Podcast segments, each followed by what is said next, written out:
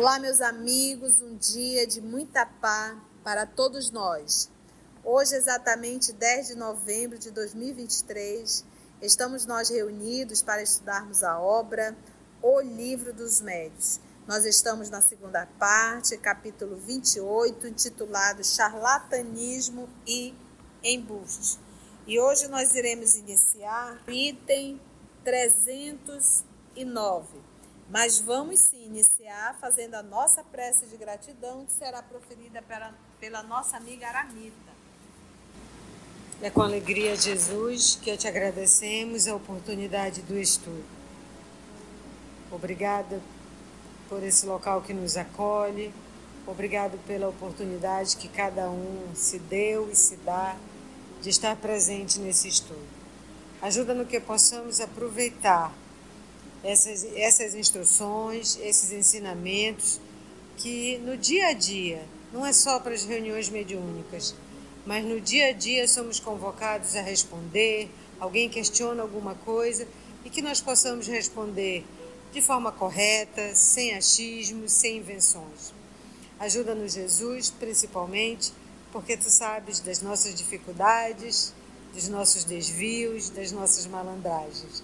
Ajuda-nos principalmente a ficarmos contigo, porque tu estás conosco hoje e sempre, que assim seja. A nossa irmã Aramita vai fazer uma rápida recapitulação de como nós estamos, né, Aramita? Ah, aqui ele fala sobre eh, os falsos médios, né, que muita gente procura, estava nessa época, isso ainda hoje em dia tem, as pessoas que procuram ganhar dinheiro com a mediunidade. E ele diz que, pra, que a única coisa que pode ser mais certa contra os interesses, o charlatanismo e o embuste é o que?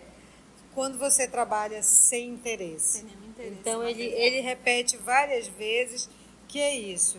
Que aí ele diz que a mediunidade é uma faculdade concedida. Né? Então, e a gente sempre aprende justamente com Kardec, que é dar de graça o que de graça a gente recebe. Então ele fala que isso é os espíritos superiores se afastam de qualquer interesse, qualquer perguntas é, que sejam só para coisas fúteis, que não seja para ensinamento nem para aprimoramento moral. E para o médio, para ter a coisa certa mesmo, é justamente isso: o trabalho sem remuneração, sem interesse de ordem nenhuma. Então vamos lá, 309. Continua o professor Denizar, obviamente sendo inspirado pelos espíritos superiores.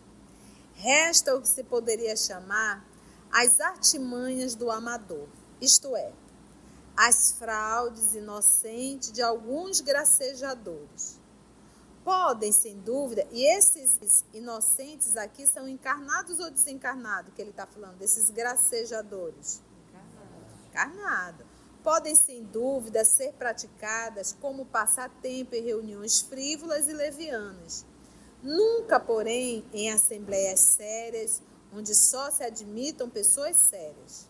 Aliás, é sempre possível dar-se a si mesmo o prazer de uma mistificação momentânea mas seria preciso que uma pessoa fosse dotada de singular paciência para representar esse papel por meses e anos, e de cada vez durante horas seguidas. Só um interesse qualquer poderia justificar essa perseverança, mas o interesse, repetimos, autoriza todas as suspeitas, né? se houver interesse. 310. Talvez se argumente que um médium que consagra todo o seu tempo ao público, no interesse da causa, não pode fazer de graça, porque precisa viver. Pois é, não o pode fazer de graça, porque precisa viver. Mas é no interesse da causa ou no seu próprio interesse que ele o emprega? Não será antes, porque vê nisso um ofício lucrativo? Né? Porque às vezes o médio trabalha direto, então ele não tem tempo de, de trabalhar profissionalmente para ganhar o seu sustento, então ele precisa é, de cobrar para ele poder sustentar.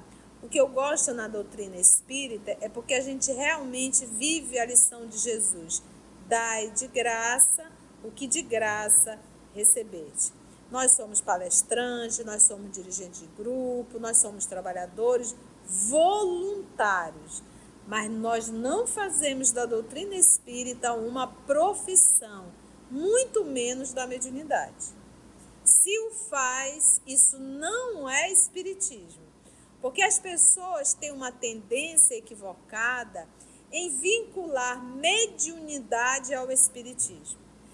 Todos os médios que são também de cura vinculam ao espiritismo e não tem absolutamente nada a ver. Mediunidade é uma faculdade orgânica inerente a todo e qualquer espírito, não é aos espíritas.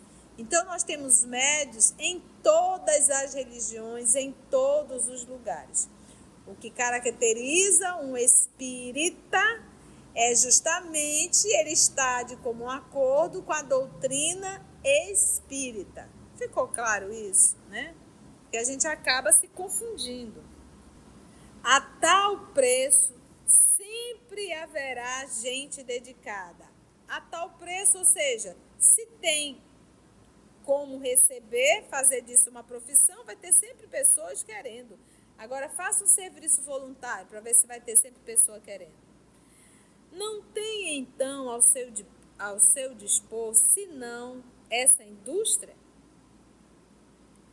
Não nos esqueçamos de que os espíritos, seja qual for a sua superioridade ou inferioridade, são as almas dos mortos e que, quando a moral e a religião prescrevem como um dever que se respeitem os seus restos mortais, maior é ainda a obrigação para todos de lhes respeitarem o espírito, né? Porque realmente, imagina, os espíritos se comunicam para eu ganhar dinheiro? É uma falta de respeito. Que diriam daquele que, para ganhar dinheiro, tirasse um corpo do túmulo e o exibisse por ser esse corpo capaz de provocar curiosidade? Ele foi bem, bem duro aqui na colocação. Mas o que, que é? Eu chamo os espíritos para, para atender a curiosidade do povo e ainda ganho dinheiro com isso. Aí é para acabar. Será menos desrespeitoso exibir o espírito do que o corpo, sob o pretexto de que é curioso ver-se como age um espírito? E note que o preço dos lugares será na razão direta dos truques que ele faça e do atrativo do espetáculo. Certamente, ainda que em vida tivesse sido um comediante, jamais suspeitaria que, depois de morto, encontrasse um diretor que, em proveito próprio, esse diretor o fizesse representar de graça. Tá, tá tirando, né? Vamos dizer que eu, um artista, eu desencarnei, agora sou um espírito. Mas quando eu era artista, eu vendia o meu trabalho. E agora, em espírito, eu arrumo um diretor que dirige, que ganha dinheiro e que eu não ganho nada. E estou ali à disposição dele. Entende? Cumpre não esquecer, portanto, que as manifestações físicas, do mesmo modo que as manifestações inteligentes, estão física, movimento de objeto inteligente uma resposta. Só são permitidas por Deus para a nossa instrução. Não é para subir palco, não é para estar tá fazendo apresentação e show. É para a nossa instrução. Esse é o propósito que Deus permite que os espíritos se comuniquem conosco. Porque mesmo que seja um espírito sofredor, ou até mesmo um espírito perverso, eles estão nos trazendo lições. Lições. 311. Postas de lado estas considerações morais, não contestamos de modo algum a possibilidade de haver médios interesseiros, se bem que honrados e conscienciosos porque há gente honesta em todas as profissões. Apenas falamos do abuso. Então, agora isso não quer dizer que todos os médios que cobram, né? Ele, ele dá um, um ato de caridade, né? Que todos os médios que cobram sejam mentirosos, sejam mistificador. Então, a gente vê o Arastes na obra há dois mil anos. Ele cobrava? Cobrava, mas ele era médio ostensivo? Era. Ele não está dizendo que está certo, ele só está dizendo que nem todos aqueles que cobram realmente são mistificadores. Podem sim ser médios. Agora vai responder por isso. Dai de graça o que de graça recebeste. Mas é preciso admitir, pelos motivos que expusemos, que há mais razão para o abuso entre os médios pagos do que entre os que, considerando uma graça a faculdade mediúnica, só utilizam para prestar serviço.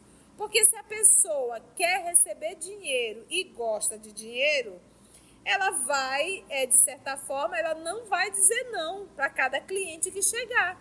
E pode simplesmente não ter nenhum espírito. E aí? A gente vê, gente, isso hoje. Agora imagina dando espetáculo, cobrando ingressos. O grau de confiança ou desconfiança que se deve dispensar a um médio pago depende, antes de tudo, da estima que inspiram seu caráter e sua moralidade, além da circunstância.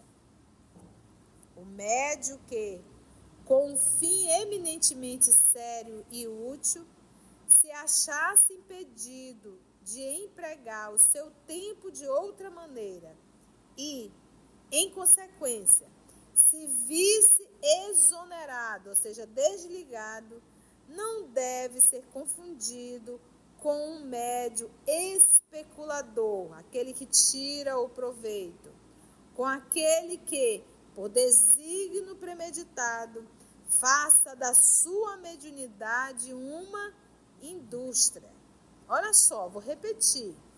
O médio que, com um fim eminentemente sério e útil, se achasse impedido de empregar o seu tempo de outra maneira e, em consequência, se visse desligado, não deve ser confundido com o médio que tira o proveito, com aquele que, por desígnio premeditado, faça da sua mediunidade uma indústria. Então, uma coisa é uma dificuldade momentânea. E ah, ele pode até receber uma ajuda, esse médio. Mas uma coisa é você, outra coisa é você fazer da mediunidade uma indústria. Por desígnio premeditado, faça da sua mediunidade uma indústria. Portanto, conforme o motivo e o fim, os espíritos podem condenar, podem absorver e até auxiliar eles julgam mais a intenção do que o fato material. Tem uma história do nosso querido Peixotinho. Essa história eu ouvi na internet, contada pela própria filha dele. Ele tem uma filha por nome de Alcione, não é Alcione, é Alcione mesmo. E, e ela conta é, que o, um amigo do pai dela, que morava no Rio, não, morava no Ceará e eles no Rio e a filha dele estava já desenganada, desenganada pelos médicos. Então ele lembrou do grande amigo Peixotinho, que era médio, inclusive de, de cura. Então ele foi, conversou, o Peixotinho disse que iria assim até a filha, mandou a passagem. Ele mandou a passagem né, para o Peixotinho, óbvio, né? E ao chegar lá, ele aplicou o passe e a menina se restabeleceu numa rapidez muito grande.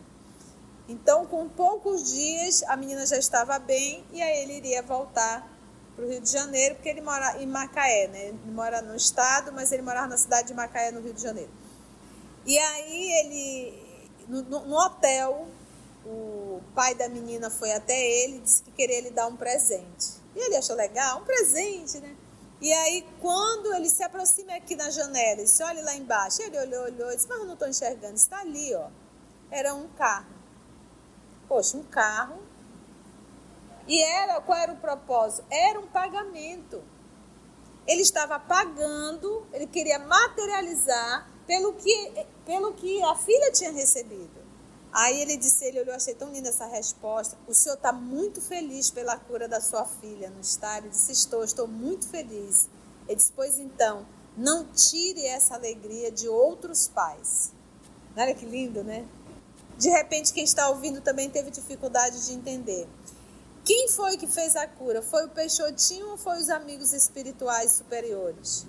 Os amigos espirituais superiores. A gente acabou de ler isso aqui. Se por um acaso ele recebesse esse pagamento, isso não é um presente, isso é um pagamento. Se ele recebesse esse pagamento, os amigos espirituais não iriam mais atuar sobre ele. Então ele estaria tirando o pai, ele estaria tirando a alegria de outros pais de terem seus filhos curados. Porque a gente não acha um peixotinho em cada esquina, entende? Então é esse cuidado que os médios, principalmente médio de cura, devem ter. A outra coisa são é, esses que psicografam, esses médios de psicografia de, de particularidade. Então tem que ter muito cuidado também, porque senão daqui a pouco começa a receber esses pseudos presentes caríssimos, e isso já é uma forma de pagamento. 312 não estão no mesmo caso os sonâmbulos que utilizam sua faculdade de modo lucrativo. Então, mediunidade, eu estou mediando entre o mundo físico e o mundo espiritual. Ou eu estou apenas mentindo, inventando, mistificando. No caso do sonambulismo, não é médio. O sonambulismo é o próprio espírito dele que atua. É um fenômeno que nós chamamos hoje de anímico. Nós já estudamos sonambulismo aqui no livro dos médios. Se você ainda não sabe, procura no canal, no livro dos médios, volta lá atrás, que a gente, a gente já estudou e bem ticadinho. Então, sonambulismo é um fenômeno anímico, é um fenômeno da própria alma. E ele vai novamente aqui falar. Então, ele diz: não estão no mesmo caso os sonâmbulos que utilizam sua faculdade de modo lucrativo, que ganha dinheiro. Embora essa exploração esteja sujeita a abusos e não obstante o desinteresse constitua a maior garantia de sinceridade, a posição é diferente, tendo-se em vista que são os próprios espíritos dos sonâmbulos que agem. Então, quando a gente fala de sonambulismo, nós estamos falando de um fenômeno anímico, um fenômeno da própria alma.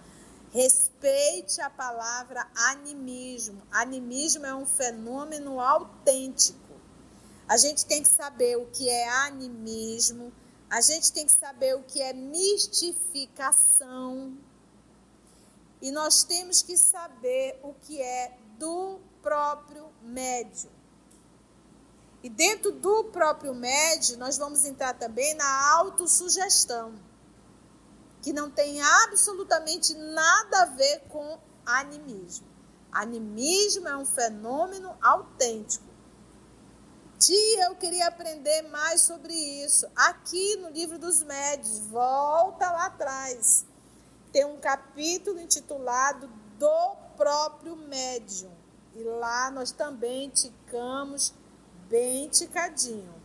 O EOS oferece para todos vocês um, um número enorme de estudos bem detalhados sobre todos, praticamente todos os assuntos, tá? Então ele diz: tendo-se em vista que são os próprios espíritos dos sonâmbulos que agem, estes, por conseguinte, os espíritos dos sonâmbulos, estão sempre à disposição de quem? Deles mesmos, porque são eles. difere de uma mediunidade, que eu vou precisar da ação de um outro espírito. E, na realidade, só exploram a si mesmo.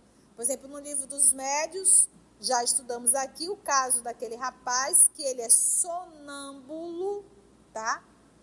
É médio sonambúlico. Ele entra num transe mediúnico, num transe sonambúlico, e ele com os olhos consegue olhar para a pessoa e dizer aonde está a enfermidade. Então pensa uma ressonância magnética anímica dessa. Então, ele pode explorar isso se ele quiser. Ele pode explorar, ele vai sofrer as consequências, porque ele recebeu isso de graça. Mas é ele, ele não precisa de um espírito para dizer sobre as enfermidades onde está. Mas tinha algo inusitado. Ele via a enfermidade, mas ele não sabia é, dar o tratamento. Então ele dizia: eu tenho aqui o Espírito Doutor e ele está me dizendo para você fazer isso, isso e isso. Então a gente vê que ele enxerga no fenômeno anímico, mas que quem medica é o médico, aí já é um fenômeno mediúnico. Então a gente vê nesse caso dois fenômenos, o fenômeno anímico e o fenômeno mediúnico. Então a gente chama medianímico. Estes, por conseguinte, estão sempre à disposição deles, né? já que são livres para disporem de suas pessoas como bem entenderem, ao passo que os médios especuladores exploram as almas dos mortos. E aí ele pede, ele ainda dá cola para você ir no item 172 estudar médio sonambulo. Vamos para o 313? Não ignoramos que a nossa severidade para com os médios interesseiros levanta contra nós todos os que exploram ou se veem tentados a explorar essa nova indústria da mediunidade, transformando-os em inimigos encarniçados nossos, sem falar dos amigos de tais médios que, naturalmente, lhes partilham a opinião. O nosso. Porque imagina, né? Quando Kardec começou a dizer, gente, dai de graça o que de graça recebeste. Mediunidade não deve virar uma indústria. Tu imagina o quanto ele não incomodou? Na Europa e Estados Unidos é comum, até hoje cobrar. Olha aí, a Anitta está dizendo, na Europa e nos Estados Unidos até hoje é comum cobrar. E ele foi contra tudo isso. Então volto. Não ignoramos que a nossa severidade para com os médios interesseiros levanta contra nós, contra Kardec, todos os que exploram ou se veem tentados a explorar essa nova indústria, transformando-os em inimigos encarniçados, sem falar dos amigos de tais médios que naturalmente lhes partilham a opinião. Então, os médios se tornavam inimigos de Kardec e os amigos que partilhavam da mesma ideia dos médios, também se tornavam inimigos. O nosso consolo é que os mercadores expulsos por Jesus do templo de Jerusalém também não deviam vê-lo com bons olhos. E essa passagem aqui, a gente, Kardec está citando essa passagem, mas hoje, gente, com um pouco mais de, de noção de estudo, o que, que se sabe? Todos os profetas quando eles queriam falar de um futuro, eles faziam por mímica. E a gente vai ver isso na obra Paulo Estevo, um determinado cidadão que aparece, não lembro o nome dele, que ele de repente se fecha todinho e começa a fazer assim, começa a se jogar no chão. Ele estava dizendo que Paulo seria preso e o foi. Então, aqui, imagina, dentro do templo, nós tínhamos um número, havia um número muito grande de soldados romanos, mas muito. E a gente não consegue ver Jesus é, tendo um chilique daquele. E primeiro, ele sempre deixou bem claro que a casa do pai não era uma construção de pedra. Então, ali o que se estuda hoje é que ele fez uma mímica mostrando aos seus discípulos que o templo seria destruído. E foi. E foi. E aí, ao ponto de dizer: a casa do pai não é um comércio, E na verdade, essa fala está certíssima. A casa do Pai não deve ser um comércio. Né? Você usar as coisas santas para comercializar. E ele diz: o nosso consolo é que os mercadores expulsos por Jesus do templo, e detalhe, eram muitos mercadores. Porque você ia com o sacerdote, você falava do que você tinha feito, e o sacerdote iria dizer: você pegue, dependendo do que você fez, um cabrito, carneiro, uma pomba, uma rolinha. E você tinha que matar ali no templo. Então era rio de sangue, gente. Agora, olha a quantidade de pessoas que já estavam lá vendendo esses animais. Tanto é que a gente vai ver na obra Paulo Estevo, é, Paulo facilita para o pai adotivo de Abigail para ter um comércio desse no templo. E a gente viu como ele enriqueceu rapidinho, né? Zacarias, obrigada. Zacarias, o nome dele. Entende? É isso que nós temos que ter em mente, né? E até hoje a gente vê as igrejas em frente às igrejas tem o quê? Comércio. Tem aquelas lojinhas, né? E dependendo do local que você vá. É, há igrejas que, que, que você paga para entrar, né?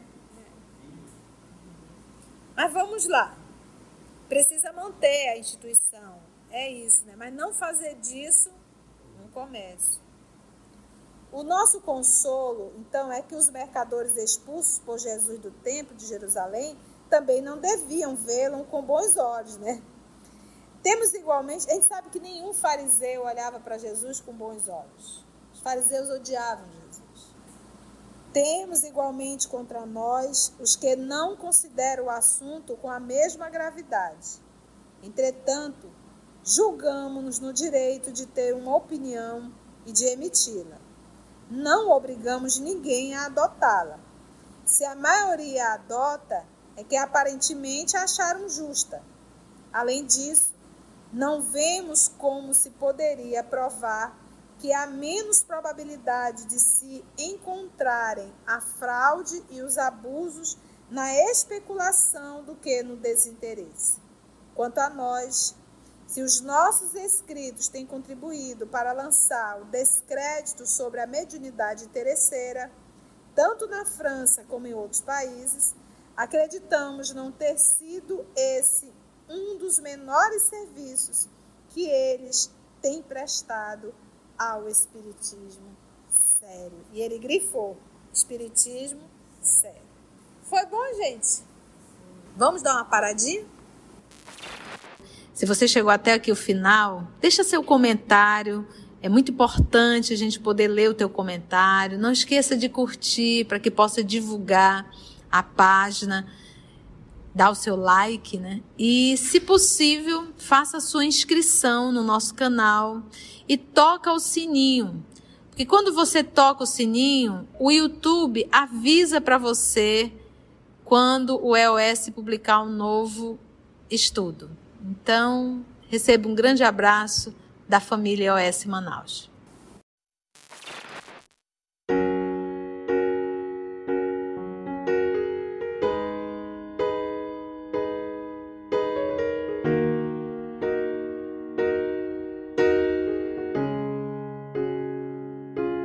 Antes de orarmos em agradecimento, vamos ouvir algumas considerações da tia que destacamos neste estudo para a reflexão dos ensinamentos.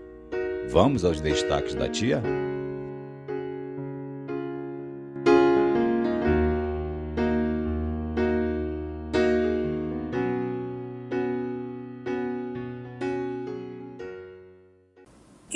Na doutrina espírita é porque a gente realmente vive a lição de Jesus. Dai de graça o que de graça recebeste. Mediunidade é uma faculdade orgânica inerente a todo e qualquer espírito, não é aos espíritas. Então nós temos médios em todas as religiões, em todos os lugares. O que caracteriza um espírita é justamente ele está de comum acordo com a doutrina espírita. Não é para subir palco, não é para estar tá fazendo apresentação e show, é para nossa instrução. Esse é o propósito que Deus permite que os espíritos se comuniquem conosco.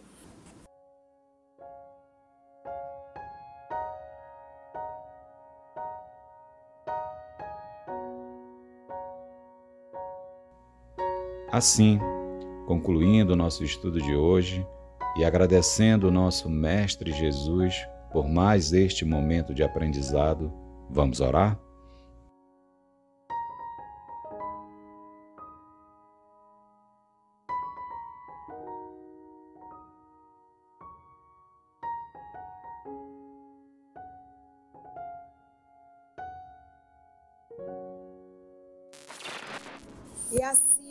Agradecemos ao nosso Deus, ao nosso Pai Criador, agradecemos ao nosso Senhor Jesus, nosso Mestre por excelência, agradecemos aos amigos espirituais aqui presentes por nos conduzir, por nos inspirar. E te rogamos, Senhor, a tua bênção e a tua proteção, mas também o amparo e a assistência para todos aqueles que se colocam na condição de inimigos da causa espírita. Que eles também, Senhor, possam ser amparados pelo teu amor. Graça te damos, Senhor da vida. Que assim seja.